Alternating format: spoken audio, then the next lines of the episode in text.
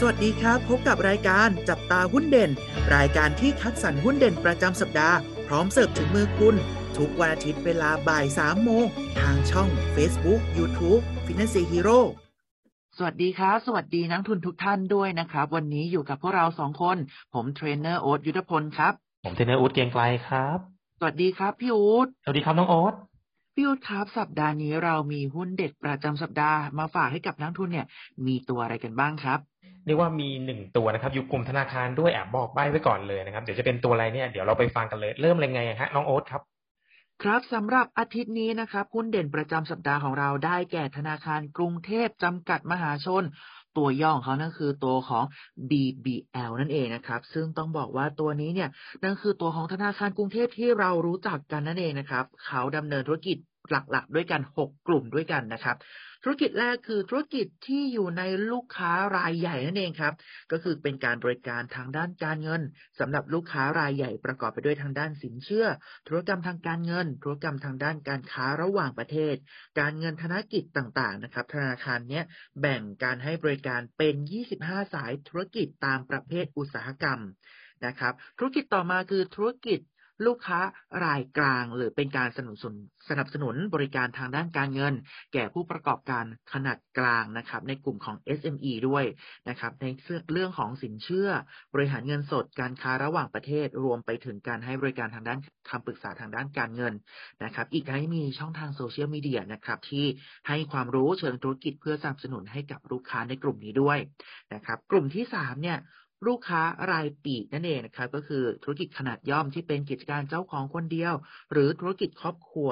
โดยให้คำปรึกษาและบริการทางด้านสินเชื่อเช่นเคยนะครับ รับบริการชำระเงินต่างๆ ไม่ว่าจะเป็นการจ่ายเงินเดือนนะครับผมบริการร้านค้ารับบัตรต่างๆ อยู่ในลูกค้ากลุ่มนี้ ในขณะเดียวกันเนี่ยทาง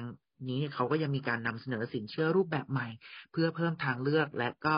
ความเหมาะสมให้ตรงกับลูกค้ากลุ่มรายปลีกย่อยด้วยนั่นเองนะครับ กลุ่มที่สี่คือธุรกิจขนาดธนาคารต่างประเทศนะครับ ก็คือมีการต้องบอกว่าตัวของธนาคารกรุงเทพเนี่ยไม่ได้มีแค่ในประเทศไทยเท่านั้นนะครับเขายังมีการทำในต่างประเทศอีกด้วย ได้แก่ประเทศฮ่องกงจีน ญี่ปุ่น มาเลเซีย สิงคโปร์ ไต้หวัน เมียนมา ลาว ฟิลิปปินส์ กัมพูชา เวียดนาม อินโดนีเซีย สหราชอาณาจักร และก็อเมริกาด้วยนั่นเองนะครับ โดยหลักๆเนี่ยยังคงเป็นการให้สินเชื่อนะครับ ของธนาคารซึ่งมีสัดส่วนประมาณหนึ่งในสี่ของหนึ่งในสี่ของรายได้สินเชื่อของตัวธนาคารกรุงเทพเลยทีเดียว กลุ่มที่ห้าครับนั่นคือลูกค้าบุคคลก็คือตัวของโมบายแบงกิ้งที่เราใช้กันอยู่ทุกวันนี้นั่นเองนะครับ แล้วก็ตัวของ ATM ต่างๆ บริการสินเชื่อบ้าน สินเชื่อส่วนบุคคล บริการเงินฝากครับ บริการเครดิต ต่างๆ บัตรเครดิตและเดบิต การโอนเงินการชำระเงินต่างๆ อยู่ในกลุ่มของลูกค้าบุคคล และกลุ่มสุดท้ายครับ คือธุรกิจการเงินธนกิจนะครับผมได้แก่ในเรื่องของบริษัทหลักทรัพย์บัวหลวงนะครับ บริษัทหลักทรัพย์จัดการกองทุนรวมของบัวหลวง เพื่อให้บริการทางด้านการเงินที่ครบวงจรและครอบคลุมการให้บริการ ทางด้านคำปรึกษาการเงินที่หลากหลาย นี่คือธุรกิจหลักๆ ของตัวธนาคารกรุงเทพ ซึ่งรายได้ดอกเบี้ยของเขานะครับ มาเป็นอันดับหนึ่งเลยนะอยู่ที่ 61.1%ด้วยกันนะครับ เนื่องจากว่าเราจะสังเกตว่าธุรกิจหลักๆ ของตัวธนาคารกรุงเทพเนี่ยจะเน้นไปทางด้านการให้สินเชื่อนั่นเองนะครับผมครับสำหรับตัวธนาคารกรุงเทพนะ หรือ BBL นะครับ ตัวนี้เนี่ยทางนักวิเคราะห์เนี่ยครับให้คำแนะนำซื้อนะครับ เพราะว่า ทาง BBL นะครับเพิ่งจะรายงานนะกำไรสุทธิในไตรมาสที่สองนี่นะครับ เรียกว่าอยู่ที่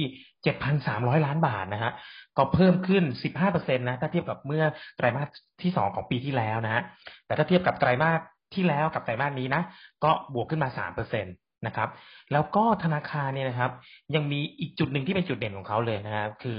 เขามีการ ตั้งนะฮะเงินสำรองพิเศษเชิงรุกนะเพื่อรับมือกับความไม่แน่นอนต่างๆ ด้วยนะครับ เพราะงั้นทำให้ธนาคารเนี่ยเรียกว่าสามารถควบคุมคุณภาพสินทรัพย์ได้นะครับทั้ง NPL ก็ควบคุมได้ดีเลยนะครับสำหรับในด้านรายได้นะครับ ทางนักวิเคราะห์เนี่ยมีการคาดคาดการว่าสินเชื่อเนี่ยน่าจะเพิ่มเติมอีกหนึ่งเปอร์เซ็นตนะครับ จากความต้องการสินเชื่อทางบริษัท แล้วก็สินเชื่อต่างประเทศด้วยนะครับ แล้วก็ถ้าเกิดจำกันได้นะครับ ช่วงนี้นะฮะ กระแสอัตราดอกเบี้ยเนี่ยเป็นขาขึ้นนะครับธนาคารกรุงเทพเนี่ยถูกวาง แล้วก็ถูกมองจากนักวิเคราะห์เนี่ยนะครับว่าเป็นผู้ที่ได้ประโยชน์สูงสุด จากรอบอัตราดอกเบี้ยขาขึ้นเลย เพราะว่าปัจจัยอื่น ๆ หรือว่าต้นทุนอื่น ๆ เนี่ยนะครับ ของเขาเนี่ยแทบจะไม่มีเลยนะครับ เพราะงั้นการท่องเที่ยวนี้น่าสนใจมากนะครับสำหรับประมาณการกำไรนะครับในปี 2022 นี้นะอยู่ที่ประมาณ 3,500 ล้านนะครับ มาดูราคาเป้าหมายนะครับ ที่ทางนักวิเคราะห์ให้ไว้นะครับ อยู่ที่ 170 บาทนะฮะมาดูอัตราการจ่ายเงินปันผลนะครับ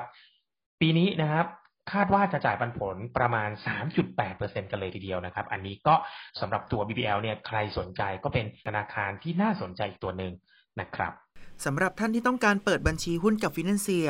สามารถเปิดบัญชีได้ที่เว็บไซต์ www.financehero.com ใช้เวลาเพียง 8 นาทีก็เทรดได้ทันทีครับ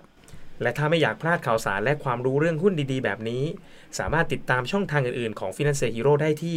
Facebook, YouTube, TikTok และ Twitter นะครับ แล้วพบกันใหม่ในสัปดาห์หน้า สวัสดีครับ